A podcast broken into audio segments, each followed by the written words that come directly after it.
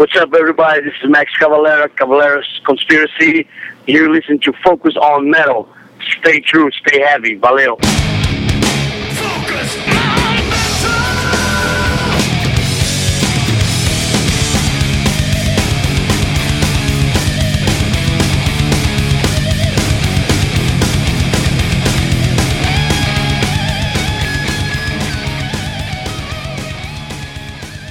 Hey Metalheads, welcome to yet another episode of Focus on Metal. Scott Thompson here, along with... Richie. Yep, and uh, as you might have seen on our Facebook and Twitter posts, Richie made it back successfully from the Palladium and uh, hanging out and uh, checking out Testament, Overkill, and Flotsam, and one more. Forearm. Forearm. Who I'd never heard of. Yeah. so, uh, so how was it? Oh, it was a good show. Yeah. Packed. Um, I got there when Forearm were, were playing. Yeah. At about seven o'clock. So th- they'd already played half their set. They probably only had four or five tracks. Yeah. Um, just straight up thrash metal band from Australia. Awesome. And uh, yeah, it sounded pretty good. It went down well. And um, the Flotsam and Jetsam came on. Now I've only got one album, but yeah. uh, No Place for Disgrace. Okay. And they played two tracks off that, so I knew those two songs. Yeah. And uh, they, they were very good as well. Uh, they played one new song, sounded pretty good. Yeah, that the I've I've heard a little bit of the new album Ugly Noise, only because they're also they just uh, they just signed with one of the labels we work with. Okay, so I was able to hear a, a little bit of it, and ah, it blew me away. Yeah. I was like, I and the last couple of Flotsam didn't they really haven't done much for me, and I heard this one and it was like, holy crap!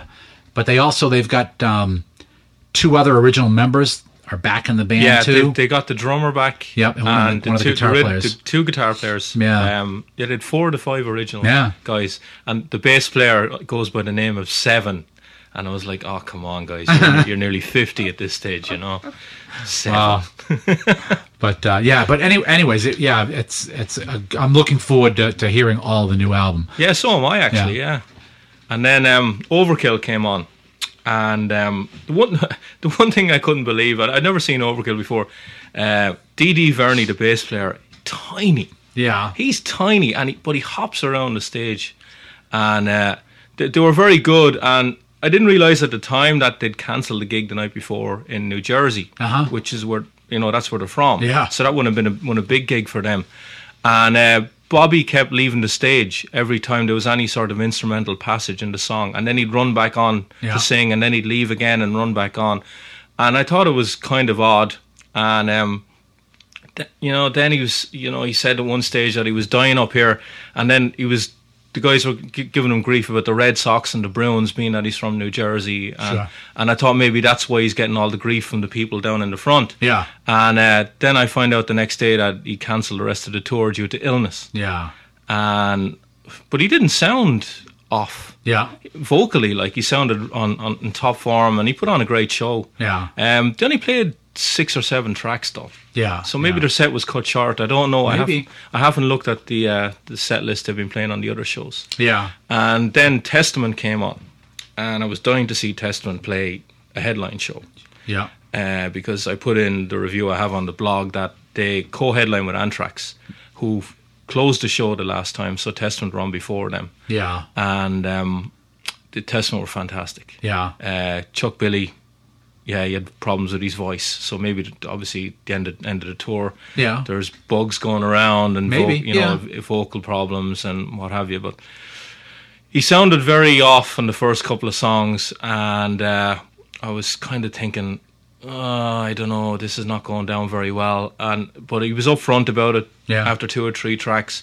I could have cancelled. I didn't want to cancel. You know, I want to keep going with the tour, and the crowd were right behind him, and he, he got better as the show went on. And uh, the set list was something else. Yeah. Um. Old like I loved the, the Gathering, the uh-huh. album they released in the late nineties with Dave Lombardo, mm-hmm. and they played three songs off that. Yeah. Now, they had Gene doing drums still, right? Yeah, on the tour? yeah. yeah oh, okay. And, oh, what a monster yeah, player. Yeah, absolutely. Absolute monster yeah. player. Uh, one thing I would say, they only played one track off Dark Roots, which is Rise Up. Really? Yeah, they only played that was the opening track, and that was it. Wow. They played like three or three or four from the, the Legacy. Okay. And three or four from the New Order, one from Practice, um, three from The Gathering, nothing from The Ritual or Low. Hmm. Um, and then they played a three or four, I think, from uh, Formation. Okay. And that was basically it. And uh, no encore. Yeah. They just played their set. And I think, to be honest with you, I think Chuck's voice had gone at, sure. at that stage. Yeah. But um, f- oh, fantastic night. G- great sound as well. Yeah. Um, yeah, just a great night. It was like twenty-eight bucks for, for that. And uh, it was well worth the money. Sure, well, w- way better than paying seventy-five bucks for Manowar. Well, that well th- that puts it in perspective. You know, vocal problems aside and everything, but yeah. like the ve- it's, it's a real old venue. It's not the best venue in the world. The yeah. sound in it isn't too bad. Yeah. Um, the one thing um that that amazed me when I went in there, and I, I mentioned this once or twice on a previous podcast, the merch booth. At yeah. this gig was something else. They had, I've never seen as many T-shirts. They had three different people, for, e- for one person for each band on the merch booth. Yeah. So if you went to the wrong person on the merch booth, you got moved down the line. Oh, the Testament girl is over there.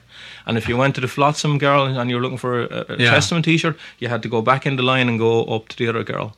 That's I, I, I ne- I, I, yeah, I'd never seen I've it before. I've never seen that like that. And uh, th- they were selling... autograph stuff. They were selling autograph drum uh, drum heads, yeah. drumsticks, posters, hoodies, you name it. Uh, C Ds, like I think the new Flotsam C D was on sale at the merch booth, and it's, ah. they said it wasn't even out till April. Yeah. Um. So you could have picked that up there. You could have you could have spent a lot of money. Yeah. I think and a lot of people did spend a lot of money, but um. No, great night. Really glad I went now. Yeah. You know, and glad it didn't snow either. So yeah. And that's I, that's the thing too is.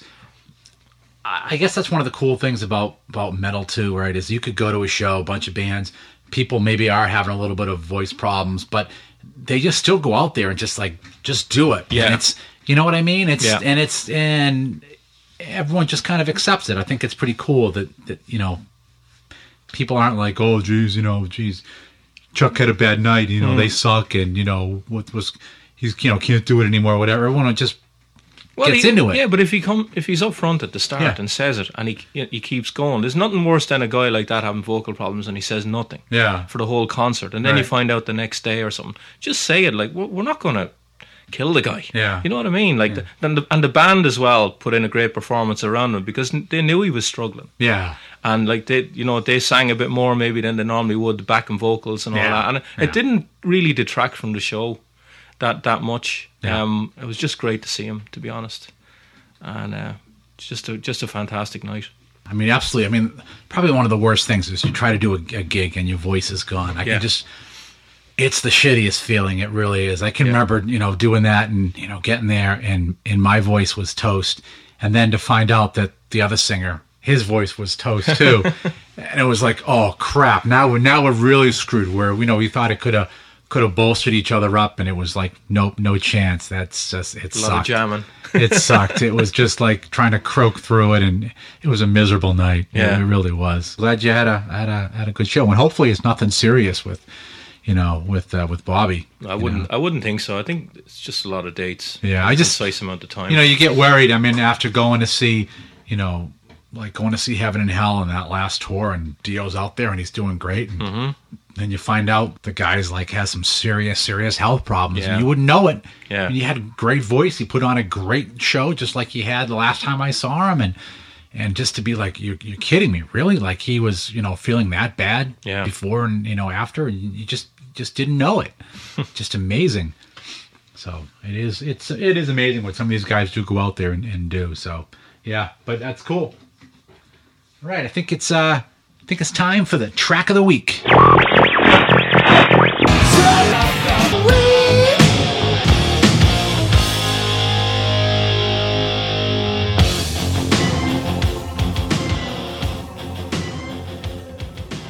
This week's track of the week comes to us from a band of true metal survivors. That would be Brooklyn's own Cold Steel. And of course, Cold Steel has just put out their first release in twenty years, and it's titled America Idol, and uh, that's on Storm Spell Records.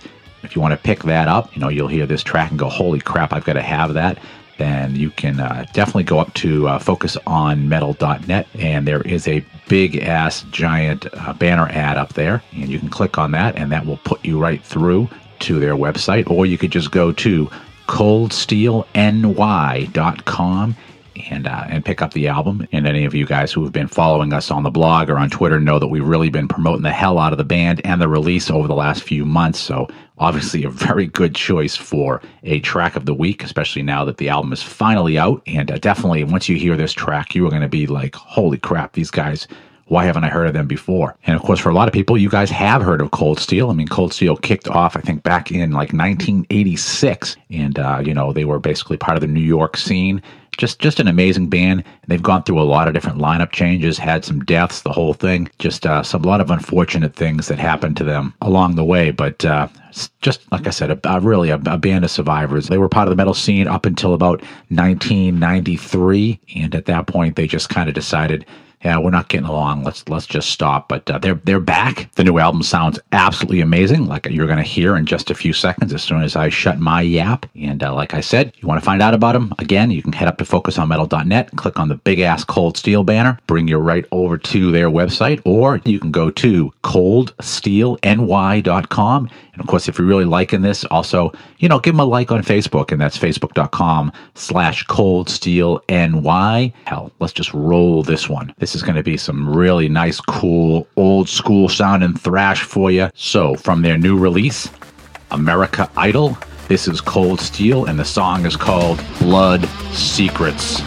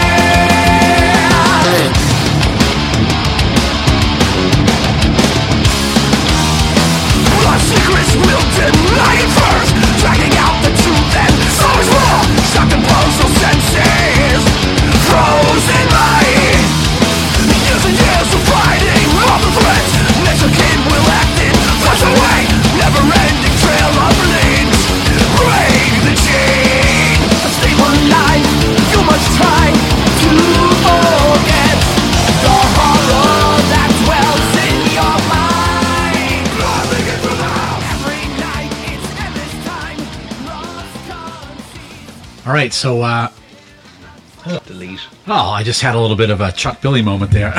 Voice just decided to shit the bed. But all right, so um, we've done a couple of these episodes we're going to do tonight, and they've always gotten some good reviews.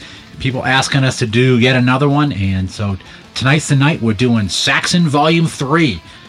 And no, there's no album Saxon Volume Three, but this will just be our third in this series of, of kind of doing a critical look back at the Saxon catalog. And obviously, you know, we did the first four classic ones, and then we did the series up to Destiny, and uh, we left off there, and we had a shitload of emails and, and stuff, posts and everything of people really liking that and wondering when the next one was going to be done. So um, tonight's the night. Tonight's we, the night. We venture forth into some more Saxon, and of course, it's pretty cool that we're doing it tonight. That uh, actually wandered into my mailbox today from the uh, from the label was uh, was my copy of of it, my promo copy. So um, haven't yet listened to it, but I thought that was pretty cool. That kind of popped in the mailbox today, so I'm looking for uh, looking forward to hearing that before I uh, go and buy whatever exclusive copy I bought to buy of it. The one of the six versions. Uh, I'm. I'm I'm seriously leaning towards the... Uh, the hoodie one. The hoodie one, yes. The link isn't up yet. Oh, you've looked. I've looked. I, I looked an hour ago. I shit oh, you God. not. Uh, the description is up now. Mm-hmm. It did, wasn't up the other day, but uh, now that now that part of that page is finally filled in with the description.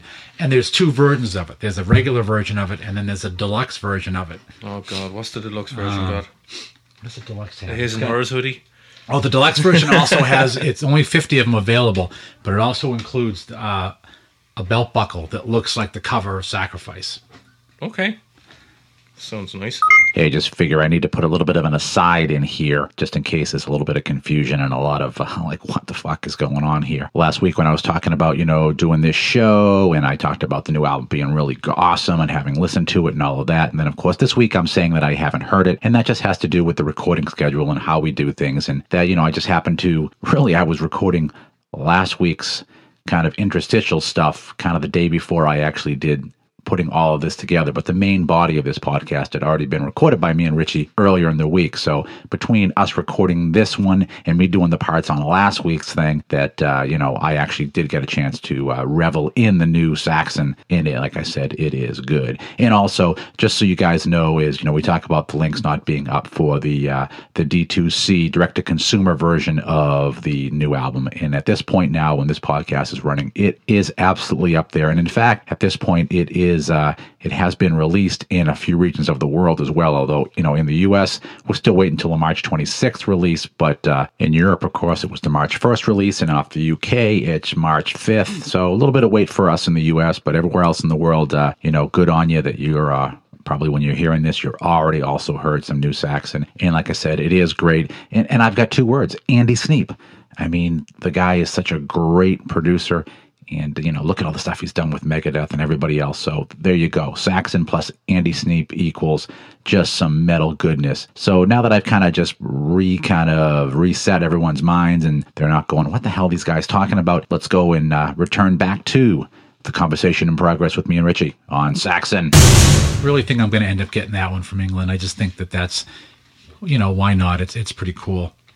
But uh, yeah, so tonight we are going to hit pretty much the early nineties, early to mid nineties with Solid Ball, Forever Free, and Dogs of War. And so I'll I'll, I'll let Richie start off. Right, Solid Ball, um, average ball of rock is what I call it. Yeah. Um, uh, you wondered what the band would do after Destiny, uh, which way they'd go. Mm-hmm. Um, obviously, they'd taken a major hit commercially with that, and, sure. and critically. Yeah. Uh, so they obviously gathered together and said, right, which way are we going to go? Uh, we can either keep going the same route that we're doing mm-hmm. with the keyboards and the commercial kind of yep. stuff, or we can try and toughen up the sound. Um, one of the things about this is uh, they're not on E M I anymore. Right. So obviously the label said it's your fault and not, you know, that we basically uh, it's your own your fault that everything was screwed up. Yeah. It's the, la- the label basically washing their hands of the band. Yep. And uh, which I thought was a bit unfair because they tried to do God knows what to them over the three or four albums before. Yeah, that. But I think I mean I think E M I has always been they're they're old school. I mean they're yeah. you know what I mean they just are. So uh, I just I but. But, um, yeah, I mean, to them, I'm like thinking, well, you're stupid that you dropped them. But yeah. It was probably the best thing for them. I think so, yeah. You know? I, I think so, and uh, yeah, I have to agree with you there. No. Um, first thing, album cover is not great. I think this, you know, you're you're dealing with probably a, a smaller budget. Um, yeah, well, yeah, I think the the front cover is kind of underwhelming. Yeah. Uh, the back cover, when you first look at it, is like, oh, that's pretty cool, with oh. kind of the meteor and all that. Yeah, and, I, and, got, I got that in the inside of the. And, and then card. you, but then you kind of look at it and you kind of look at the the little building part and go, oh, I kind of skimped on the bottom of it. No, but. Do you know what this is? This is when you're bringing your kid into school and they've got all the paintings and drawings on the wall. This is one of them. but, but um, uh, you know, I did like the fact that it just seemed to be uh, the cover was darker. I mm-hmm. like that. Uh, you know, they and you know it was all right. I, I just was. You know, I was happy to see some new Saxon when yeah. this came out. Didn't know what to expect. I was hoping beyond hope that it wasn't, you know, another Destiny. Yes. I had known that, that you know, they had recorded for the first time. They went to Germany. They were, they had some new people on board. That was supposed to be, you know, something a little bit different as well. So I thought, well, that's cool. They're not they're not under, uh, you know, an American production influence. They're yeah. not on... under an English production influence who's trying to be like an American production influence. And they also weren't going after any of the, uh, you know, the like the South African super producers yeah. that were popular of the time either. So it it was, I thought, pretty cool. I, yeah, but I think you got to look at it from a budgetary viewpoint as well. They probably couldn't afford to record in America or get any oh, hell yeah. producers. You're, you're absolutely right. So they yeah. had to record... Yeah. You know, yeah, not locally, but in Europe with uh, maybe an unknown name. I'm right. not saying the production on this is, but I, I think you know, I bad, but. And again, you know, I got this coming off of Destiny, yeah, and I was like, yes, like this is so much better. This is what I expected. You know, Solid Ball of Rock to me sounds like classic Saxon. You know, late classic stuff. You know, Power and the Glory, that era Saxon. Altar of the Gods, great song. Yeah, I think Requiem holds up even today. I like that song. It's it's got an yeah. interesting time to it. It's it's it's slow for a Saxon song, but for some reason the damn thing is just very approachable, and I really like that song. Yeah, um, you know, Lights in the Sky. I'm like, yeah, all right. I, I just can't get enough. That one there sounds very very A C D C-ish. Yeah, but it, right the the guitar. The guitars on the guitars on this album, yeah. I think they sound different on a lot of the songs. Yeah, I think I just can't get enough. The actual guitar sound sounds like early Saxon. You think so? Yeah, on that track, I do. Yeah, um, all yeah, Altar the Gods, I would agree. Yeah, great song. Nigel Glocker is back. I think that's a big thing. That, yeah, I can't think of the drummer's name that was on Destiny, but they've Nigel back in the band. All the fast songs on this are written written by the bass player alone. Which kind of was telling to me when I looked at it first. Like, if you look at Altar of the Gods, mm-hmm. uh, where's the other one? Uh, oh, Baptism of Fire is Baptism another fast one. Baptism of Fire, yeah. yeah. He wrote that himself. Yeah. Um, I gotta say that the lyrics on this aren't great, though. You know, I think Biff mailed them in on some of them. They're just a little bit cringeworthy. I, I'm not expecting a Shakespearean yeah. sonnet from the guy, but I just think, you know, a lot, a lot of cliches on it. Yeah. Um, it... I, the, the, the guitar sound on it and the overall production on it, it is a rock album.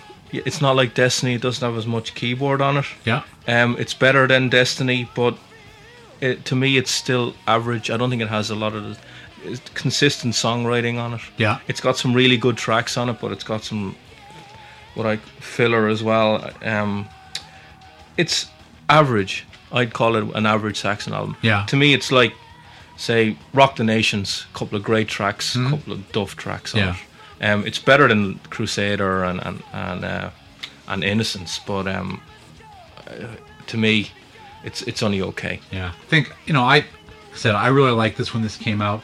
The only failure for me on on this really was the overture in B minor, Refugee, Barbarian Beaver, that little interlude there. That yeah. just all that reminds me of is there's a track on Aerosmith's Permanent Vacation called The Movie. And mm-hmm. and they sound like almost the same. Okay. Um, but the movie is like a five minute song. That's the track with uh, they're speaking Irish in it. And um, and then Crash Dive I thought was was uh, very interesting in the fact that it's start, it's like classic Saxon there with starting off with the bass, and the bass is very present in the whole thing. Yeah. Uh, And, um, you know, we'll continue along with that with the other ones too. But I, I, you know, again, you know, placing myself back to when I first heard this again, it was like, okay, great. They've, they finally realized what they do right. And now they've presented, you know, a pretty decent collection of eleven songs that are all pretty cool. Mm-hmm. And, you know, I'm happy to listen to them. And for some of them, you know, they still carry over well live today. What what songs do they play live? They play Requiem live. They've done, yeah. They still yeah. do Requiem, yeah. yeah. Um, every so often you get Solid Ball Rock, but um, yeah, it's, you know, like I said, I, I I was pretty pleased when it came out, and I still think it holds up today. It's got, for ninety-one, it doesn't have. There's a lot of metal albums from that time period, ninety, ninety-one, ninety-two, yeah. that all definitely show a a place in time with their production.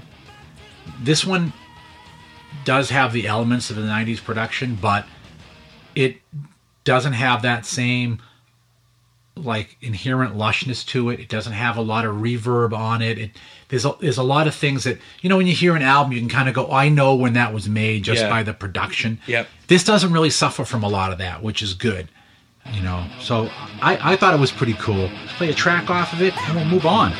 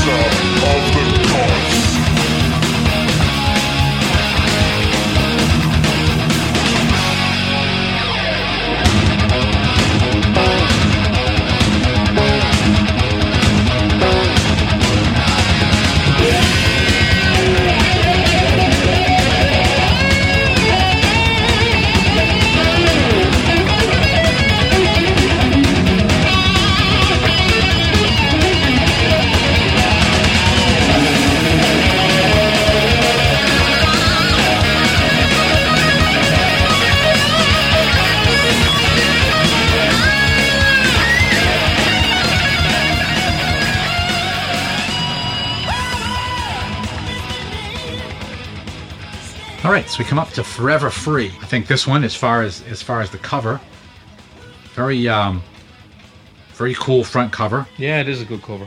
And and I look at this, and it's funny because I've got it like sitting like right under the pile. But so you look at that bottom little picture. Yeah. Doesn't that remind you like crazy of Ord Nogan? Show me there. uh, yes, I agree. But uh, which Ord Nogan has great, great don't, artwork on there. Don't but, tell anyone. But even the even the back of it looks very much like a European power metal yeah. cover. It really yeah, does, definitely. You know, there was nothing to me on this one that was that was like holy crap on it. But altogether taken, it was kind of like another step. It is another step. You know, I agree. I think this one to me had a, a weaker collection of tracks on it. I think that it was weird for me hearing uh, them do an old blues tune with uh, Just Wanna Make Love to You. I'll get into that in a minute. Um, partly because I'm, I was so used to hearing that with uh, Foghat's version. Okay. With Foghat Live. And I don't know, you know, over in Ireland, if that even, like, no. dented anything. No. But here, that album was like Foghat's breakthrough. It was okay. Foghat Live. Okay. Drives me crazy because the live is cut out on the cover. So you can see Foghat in the sleeve. Okay. And every time you push it into your rack of albums, the damn letters would catch. Oh, no. But, rip it apart. But, um, but that was their big, Foghat's big breakthrough. And one of the songs that was on there that was was Just Wanna Make Love to You. And okay. that was, so that was, that was big here. So I think there's more Americans that don't even realize it's a Willie Dixon song. They think it's a Foghat song. But um, but yeah, but that out that one and uh, "Fool for the City" and "Slow Ride" were like the huge, huge songs that year. So that was kind of odd to hear that on here. And then I don't know, just this.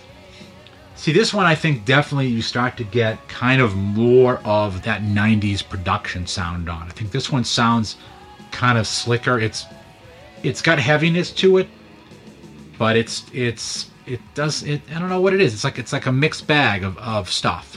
I don't. I, I don't. I think Solid Ball sounds slicker than this. I think you do? This is more gritty. Yeah. Um. I think this sounds a lot more like the the early Saxon mm-hmm. than it does the late eighties yeah. Saxon. Um. It's definitely heavier. Yeah. Um. Again, you know, title track leads off. It kind of leads off all their albums. For, like it's led off Solid Ball. It's leading off Forever Free. Yeah. Dogs of War, Metalhead, Killing Ground. You know, the title track's always the first track. Um, I like this. I, I like this album more than Solid Ball. Yeah. Um, I think the, the really the tracks that are are really good on this are really really good. I think they really stand out. There's one or two Duff tracks on this, right? I'll get I'll, like "Hole in the Sky" is a great song. Um, "Iron Wheels" I like. Yeah. Um, I think that's to do with where he's from. Mm-hmm. Um, the steel and, and the coal. Yeah, I know the area in, in England that the band are from, so I know that's pertinent to them. Sure, and he's and, and he's an absolute train fanatic. Yeah, so th- I like that song. "One Step Away," I think, has a guitar tone that's very s- similar to the early stuff. Um, "Night Hunter," um, I think they're it's very similar to "Warrior." Do not like the, the vocal effects on it though. Yeah, they kind of messed around with Biff's voice on that one. Yeah, um, "Cloud Nine." Eh. Van Halen brothers are back on that one. Not a fan. Um, right, "I Just Want to Make Love to You." Pure crap. um, w- w- like I can't understand after doing "Ride Like the Wind." Why did someone go to Biff in the bar when he was drunk and said, "You know, it'd be a great idea if you did 'I Just Want to Make Love to You'?" And Biff went, "You know what? You're right." But it's probably, you know, it's very possible that either he was playing it in, with his band at some point, or that Paul Quinn was playing it in his band. You know, okay. When they were out doing it, it's very possible that they were playing this as a cover back in the day. Yeah, very possible. That doesn't mean you put it on one of your albums. No, okay, it's not track one, side one. Yeah. But it's even when you listen to the Biff singing it, yeah. It's like, uh, one take, it's done, let's go on to the next track. Yeah. It's like, every time I put that out, C D on, yeah. I track three, skip, Straight, it's a nine song album to me. Yeah. Yeah. It's just a complete waste of time. "Grind." Yeah. Rubbish. Yeah. You, you think so? Rubbish. I, I expect, it sounds like Joe Elliott was going to come in and sing "Make Love Like a Man" over it. If you listen to it, it's absolutely terrible. It's it's funny that, that you you mentioned Van Halen, because that's the bigger overall sonic signature of this album is Van Hagar era. fifty-one fifty. You think era, so? Van Halen. Yeah. Absolutely. To me, when when I hear "Can't Stop," uh, well, when I hear "Can't Stop Rocking," mm. first it sounds like "I Can't Drive fifty-five." All right. But then it has the production values that were put on fifty-one fifty. Yeah. It's it's the guitar tone, it's the phrasing, and it's that, and it's where that guitar tone, the tone of it, where it sits in the mix, and it's it's like this sounds like Van Halen production. It just does. I actually I like "Night Hunter." I, I, it's the it's the it's a good song. It's just yeah. they mess around with his vocals yes, on it. They do these effects. The, I don't that like that talking stuff. No, that's I, in I, there, don't, right? I don't like that. I, yeah. I, I never really liked that on songs before. And then Cloud Nine continues on with the bass. Mm. So again, second album in a row where the last song starts off with a kick and bass line. And again, I think that that's the biggest hallmark, I think, of early Saxon. Definitely. You know, so it's having, the rhythm section. Yeah, and having Dobby's bass yeah. out there and just doing that. Now, there's there's a few other songs that are on, you know, between the Solid Ball and this one that start off with kind of that eighth note bass or so, even just, you know, a solid bass, and you think, oh, great, and then it drops off. Yeah. Vocals come in, the rhythm section essentially disappears, and you're like, oh, crap, where'd it go? Yeah. Like, you just, mm-hmm. you know, if you're an old saxophone fan, you're like, I need that bottom end thump. I, I want it. That's what I want to hear. Yeah. I don't know. It's interesting. I, I mean, it's a, it's a cool album. Uh, I, I definitely, I know I like it. Yeah. I like when I go back and pop it in, and it's just like, oh, yeah, this song, and oh, yeah, that song. Um, you know, is it the first one of the post-Destiny era albums I, I'll grab? No, it's not. I think they've even said on this one that they they probably should have stayed with the production team that they had for Solid Ball. And I think when they brought that production team back for the next one, yeah, it you know, it all went back and started clicking again. Yeah. You know what I mean? I just think they should have just stayed with that. I mean, the executive producer stayed the same, yeah. but, you know, executive producer is one of those kind of wonky, okay, what does an executive producer mean to you kind of thing? You know what well, I mean? He walks in and says, oh, don't like that. I'll, walks out and comes back into yeah, it. Yeah, you know, later. Is it the guy that, that sounds better. Sometimes it's just simply the guy that says, well, yeah, I paid for the freaking thing, so yeah. I'm the executive I'm producer. You know what I mean? It, yeah. Sometimes it's just some honorary thing, so it's hard to know what he did. Yeah. You know? I, I mean, I know what a producer does, and you, a lot of times it can make a big difference. And I think you, you do hear it on this one. Yeah. You know? And the songwriting on this is more spread around. Mm-hmm. There's no, nothing is solely written by one member. Yep. Uh, which I think shows. And I, like you prefer Solid Ball. I think this is a better album than Solid Ball. Yeah. In person.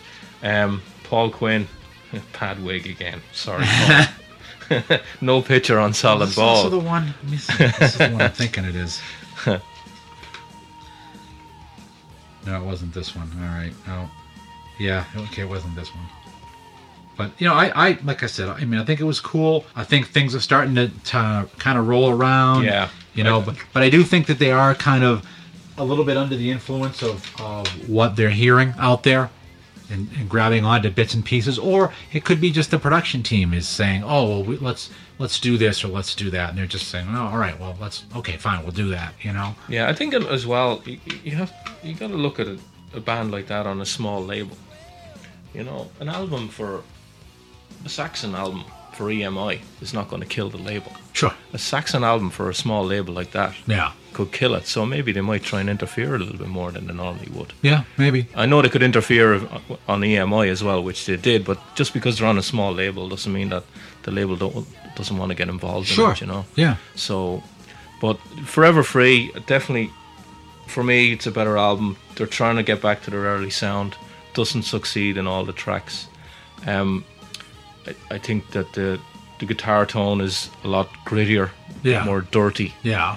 Um, which is what what I want from a, a Saxon album. The rhythm section is starting to lock in now. Mm-hmm. Nigel Glocker is back again. I think he's a huge part of their sound. Oh yeah. Um, so I think yeah, for me it's a better album than Solid Ball. Yeah, I, I think that I think the thing is I think they you know they've resigned themselves. I don't know if "resign" is the right word, but they've you know come to the conclusion of we were trying to get the wrong audience. We'll never get that audience. Our audience is this core fan base that that loved all the stuff that we stopped doing. Yeah, well you, you know, know they're recording the albums. They're recording the albums in Germany. That's where yeah. they toured for the nineties. Yeah, well I mean this, this one huge here in, was England. Yeah. I think Solid Ball, we have the German Solid Ball was, was Germany. Yeah. Um, so I think they basically lived in uh, in in mainland Europe yeah. for a lot of the nineties. Like they're gods there still. Yeah. Huge band. And I think was this also the one that they did the the Motorhead tour to? Is that this album? I'm not sure. Yes. Yeah, so this is the one they also did the uh, the Bombers and Eagles tour. Oh, okay. Which is classic. That's yeah. I mean, that's a that's a classic. Saxon and the Motorhead, wow. And and yeah, I mean you look at the then they did the Forever Free tour, and most of that, yeah, is all Hamburg, Dresden, Berlin, yeah. Hanover, Frankfurt. It's all, every bit of it is mainland um, Europe. How many dates are in the U K are on that, if you don't mind? Not a damn one. Yeah, an English band. Yeah. That'll tell you how what, what the English audience and English promoters taught them at the time. Yeah, that's, I mean, that's... Must have been tough for them tough as well, being, being they're all from there, you know. It's yeah. Like your own country, turn Absolutely. Your back on you. Yeah, but it's, I, like I said, I, I think I think it was good, you know, it was good to see that, like, you start to see little elements come back in. Yeah, definitely. And, and, and uh, which is always cool. Mm-hmm. Let's roll something from Forever Free.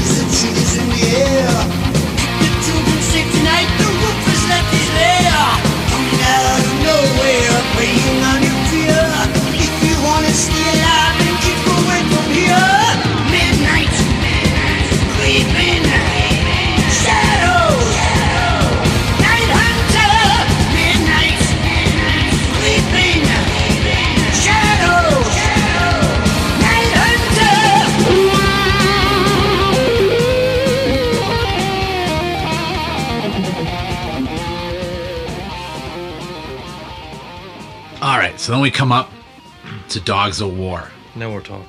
Blew my frickin' mind. Now we're talking. I mean, I think, again, this one here, they bring the production team from Solid Ball back in, which I think they realized they work well with those guys. Yeah. The title track right off the bat was absolutely fantastic. Yeah. Just heavy. Like, yeah, and it was just holy crap. Mm-hmm. When you heard, when you put this on, it was just amazing. There's some that are kind of... kind of misses for me, but then there's other things that are on here that that are just really, really good. To me, the most Saxon-like song on this album, as far as taking the best of old Saxon, is uh, Demolition Alley. Yeah, it's a fantastic song. The it, bass at the start of it, it just yeah. has all that, all the elements. Yeah, and I think that when you refer to that classic sound of Saxon, yeah. I think that song on Dogs of War is probably the one that captures it. Probably the most. I think "Give It All Away" as well sounds yeah like early Saxon.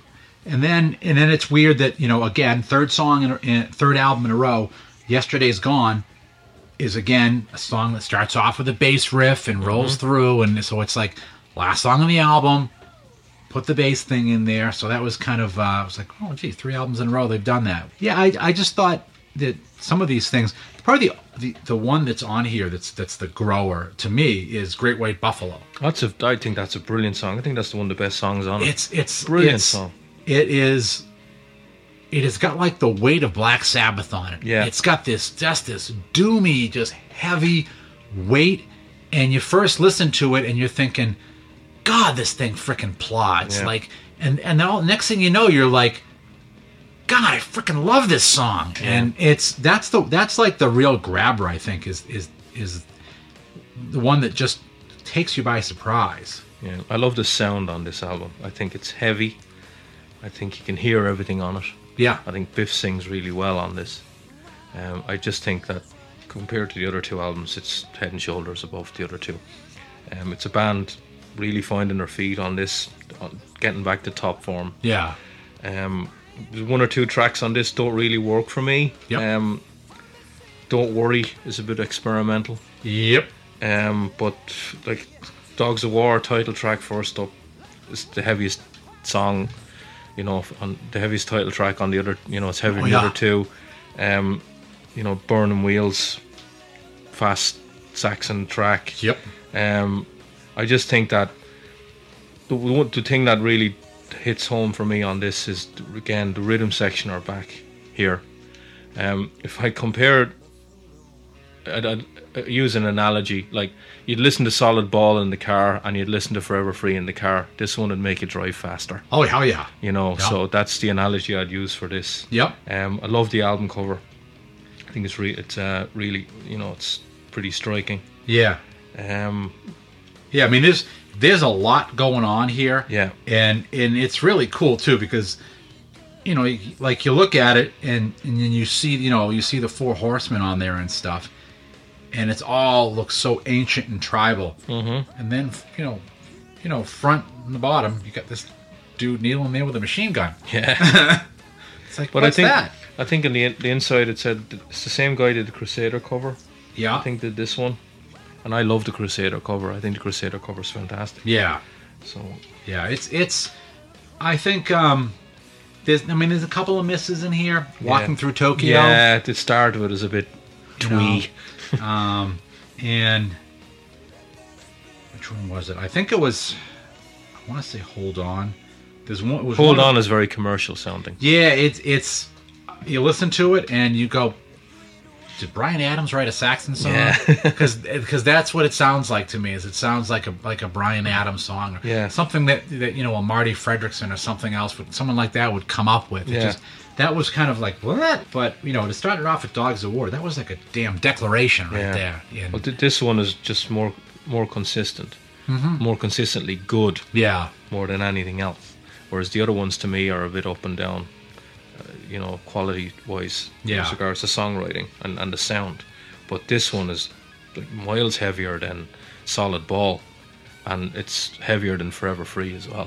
Oh yeah, yeah. It, um, uh, I I think that they definitely on this one they decided, yeah, we know what we're doing. Yeah, and and you know, and you just see little bits of you know bits and pieces of like kind of the fallback of. Maybe they're not quite ready to embrace the new millennium Saxon. There's yeah. still a little bit of holdout happening there. Mm-hmm. Obviously, there's no Ride Like the Wind on here, but no, no covers. But there's, you know, still something like Walking Through Tokyo.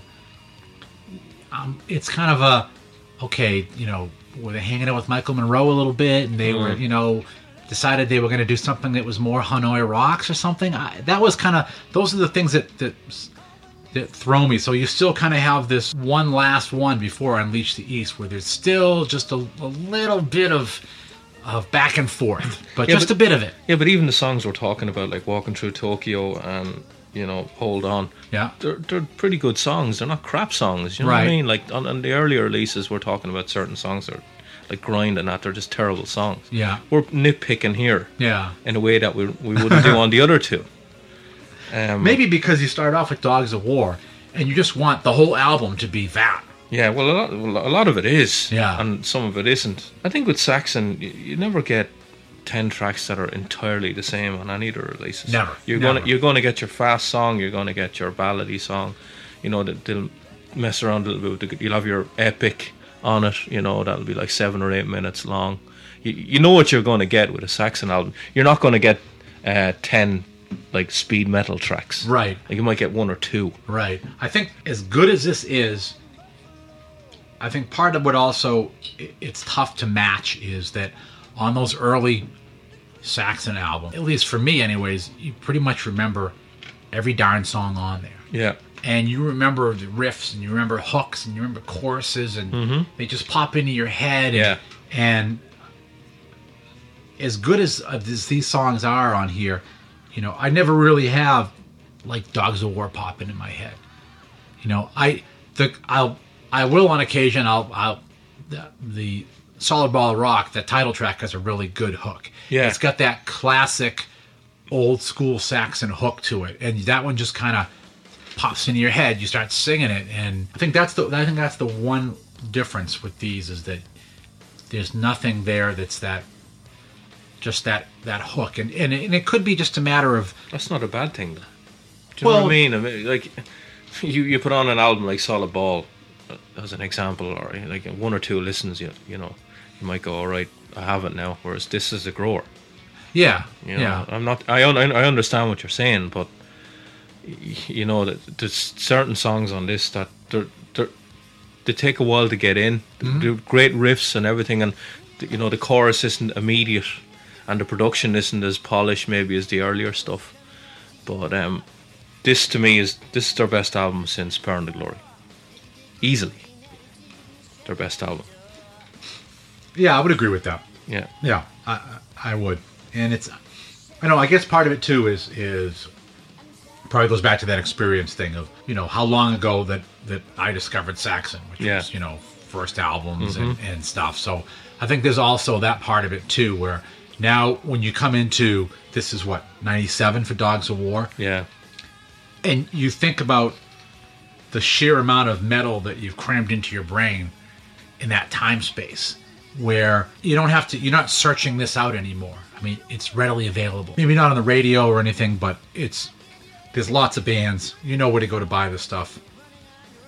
There's, you know, there's magazines that are covering it, and and you can, not American magazines, but, you know, but you can pick up a Kerrang. You can, you know, yeah. you can get, you know, other magazines and, and find out about this stuff, you know, Metal Hammer and stuff. But so I think there's a little bit of a difference too, where early Saxon, you were kind of hungry. You devoured that stuff. Mm. Here, this is competing with your attention for all kinds of other things yeah. too. So, you know, you're, you know, at this point, you're you're looking. You're, you know, you've got things like Overkill. You've got things like Halloween. You've got all these disparate things you can listen to. Well, in ninety-seven you would have had Korn, wouldn't you? Yeah, but you'd be ignoring that. I know, but you know what I mean? You had them as well. Yes, you had the did. new metal coming in. Well, that's what all the American magazines yeah, were covering. Yeah. It was all the, it was all the new metal. So it now, was... I, I'm assuming Saxon at this stage hadn't toured any of the last three C Ds in America. No. No. Okay. No. Pity. And and pretty much the only big tours that you were seeing in America at that point, they were new metal. It was all, it was like that. It was Korn. It was Limp Bizkit. It was, you know, it was Deftones. It, you know, and even even Summer Sanitarium for that. With I mean, that's what it was. It was like it was Metallica, and it was all, you know, pretty much a bunch of yeah. of new metal bands for the second year. Anyways, the, the first year they did have what they had. Uh, Kid Rock was on there. I have to go back and look who else was on there. But I definitely enjoyed the first Sanitarium better than than the second one. Okay. Um, but now I'm getting off Saxon and I'm onto Metallica. It's easy to do. But um, no, I, but I agree with you. I think out of out of the, the out of those, uh, this one is definitely. Uh, it just as soon as you put it in, it just kicks you in the ass. Yeah, and of course, the big thing about this one is Graham Oliver. Well, well, yeah, it's his last album. He's, he didn't play pretty on. Pretty much not on this. Well, he's not on. Taken off. Yeah. The other thing, this is this is the one. But now, if you look in your sleeve, mm-hmm. so you, you look at the pictures. Yeah, I've got them here. Okay, yeah. And hang on.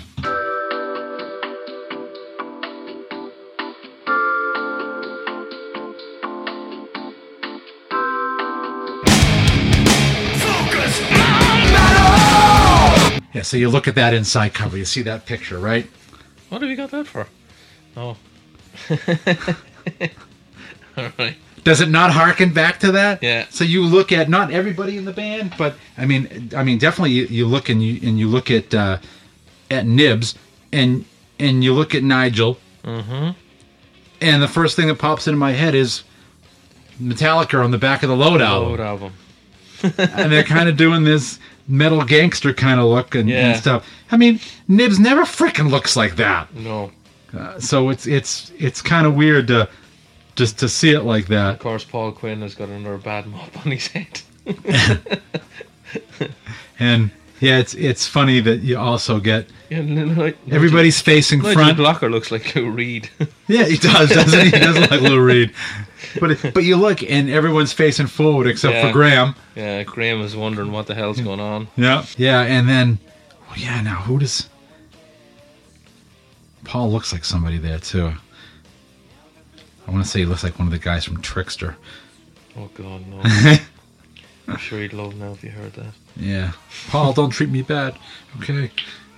But uh, yeah, it's just funny. I mean, they just kind of just. I mean, you look at it and you just go. This reminds me of the Load album, with yeah. even the blue color and all that. It's just funny mm. that they so, have it. So the Graham Oliver thing then, I, I remember watching the movie, and it was like h- how he could think he could get away with signing off on a live album. Yeah, and yeah. the other guy's not hearing about it. Yeah. It baffles me. Um, I'm sure that's not the be all and end all of why he he's not in the band anymore. Yeah. But to go ahead and do that, something something must have sparked that. Um. And you know, like, what do you think of it when you look back on it now? Well, that's the. I mean, it's it's got that gray timeline. You know what I mean? That, yeah. Like, was there stuff that happened on on this album that really caused his removal of the tracks? Yeah. And he was already feeling like, well, geez, I'm already on the outs, and I need to do something, or, you know. So I think there's a there's always that, that kind of history of uh, things kind of get blurred. Well, there's always the legalese you're never going to hear about. Sure. But um, you know, look, the outside looking in, and you watch the movie. I, I just think that they probably recorded the album. The band heard what, what he'd done and just said, right, he's not on it. Take him off completely. Yeah. And we'll get the guy who's producing it to play the play guitar on it as well. Yeah. You're not going to ever probably ever really know, right? Unless no. someone writes a book and, and then somebody else writes another book. So you get two sides of the story. But, you know, even to just to have to remove tracks, even at, you know, at that stage of the game for recording, that, I mean, that's an expensive proposition. I'm sure it is. You know? At that stage, they're still, are they still recording on tape or would it be Pro Tools? Pro Tools? Mm-hmm. No, they, I, they'd still be doing tape. Tape, yeah. So that, that's the expense of that. Yeah. Straight off, you can't just press delete on it. No, no. Computer. So you're still, you know, pretty much, because, yeah, we were still doing tape at that point. Mm-hmm. Um, you know, and around here, I mean, we we had just gotten to to sixteen track, you know, locally. So, you know, I'm sure they were, you know, doing bigger tracks there. And it was on, um, it was sixteen, but it was on... Um, on A D A T. I I, uh, I I don't know. I don't think we'll ever really know the story, but it is no.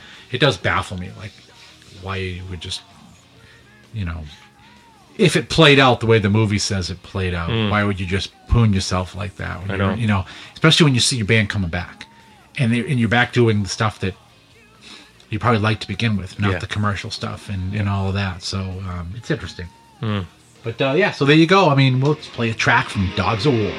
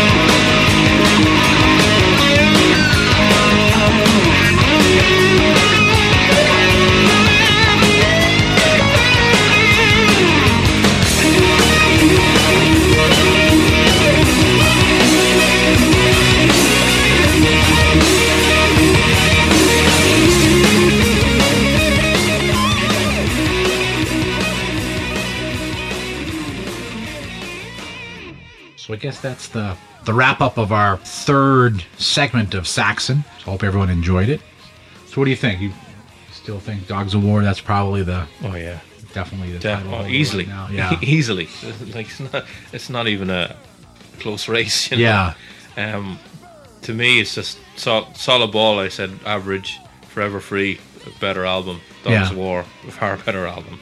So there's a definite progression there that the band are getting better with each release. Right. And uh, and then they get really, really good. Oh yeah, yeah. Like so, it's, it gets it gets insane. It gets, like yeah, very it gets, quickly. It gets pretty incredible. Yeah. I, know, I guess I'm I'm baffled myself that you know right now that I haven't listened to it yet. The fact that I've got the new one sitting here, you know, it isn't out yet. It's in my hands, and I haven't listened to it yet. Just even I can't believe uh, it either. It's in my back pocket. Don't tell him. But uh, you know, yeah, I'm I'm definitely looking forward to you know. to listening to this as well. Yeah. So, but um, and I'm looking forward to when we hit the next segment and do do the next next batch of them as well. So, I just think it's I think they're just still just an amazing band, and, and definitely you know if you haven't thought about about uh, picking up the new one yet, um, you know head up to to our our site you know, and there's a big ass banner there if you want to get it right from the record company you know over in Europe. Just click there; it'll bring you right through and. Um, You can find your way there, or you know, you can buy the domestic release as well, and, and get it from you know from Amazon, and they'll have what they got the vinyl and the regular jewel case version, Everything. and then there's a deluxe version that's got a second C D in it with uh, five orchestral yeah co- uh, covers of the early stuff. Yep. So, which I mean, to me, will probably sound pretty cool. I, I did like the. Uh, The orchestral version of Call to Arms on Call to Arms. Yeah, that was, was good. pretty cool. Yeah, it was good. It was good. But the one thing I will say about Saxon now, if you're a young metal fan and you're looking at a band like that and you might think, oh, they're old hat, mm-hmm. pick up some of their stuff, their later stuff. Yeah. You, you, like, they're doing it better than bands half their age, still. Yeah. And still every two years they come out with an album solid. Yeah. Like, like, fantastic album, and I haven't even heard the new one yet, but like, the last five or six albums have all been incredible. They, so they have been. Just not, you know, I, yeah. I, they're not going to disappoint me. No, and, and and that's true. I mean, the people that, that kind of fell off the, the Saxon wagon after Destiny and just wrote them off as done. Like me. And then you, you know, actually you play someone something like, well, you play like Lionheart, and they're, they're blown away. Yeah. And you tell them that's Saxon, and they're just like, no way. There's yeah, just you, no way that's Saxon. You look at the... The classic rock, the new issue of Classic Rock magazine that we both looked at. The, yeah. the guy reviewing that, and you, bear in mind, they're talking about a guy who works for Classic Rock, so they do anything from the sixties to now. Right. He thinks Lionheart is their best album. Yeah. So he would have heard all their stuff, and he still thinks that the there's a lot of people that do. It's it is an amazing release. It really is. Yeah. You know. But uh, you know, I don't want to jump ahead to that yet. But, uh, save it. All right, so I guess that'll be a that'll be a wrap for uh, for this week's episode. Hope you enjoyed it. So, uh, Focus on Metal, this is Scott and Richie. We'll talk to you again next week. And until then, remember to focus on metal. Everything else is insignificant. Uh...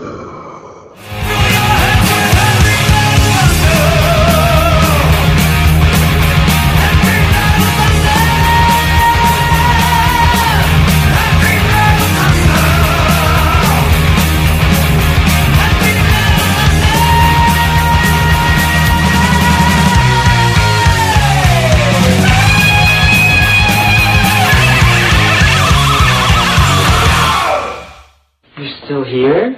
It's over. Go home.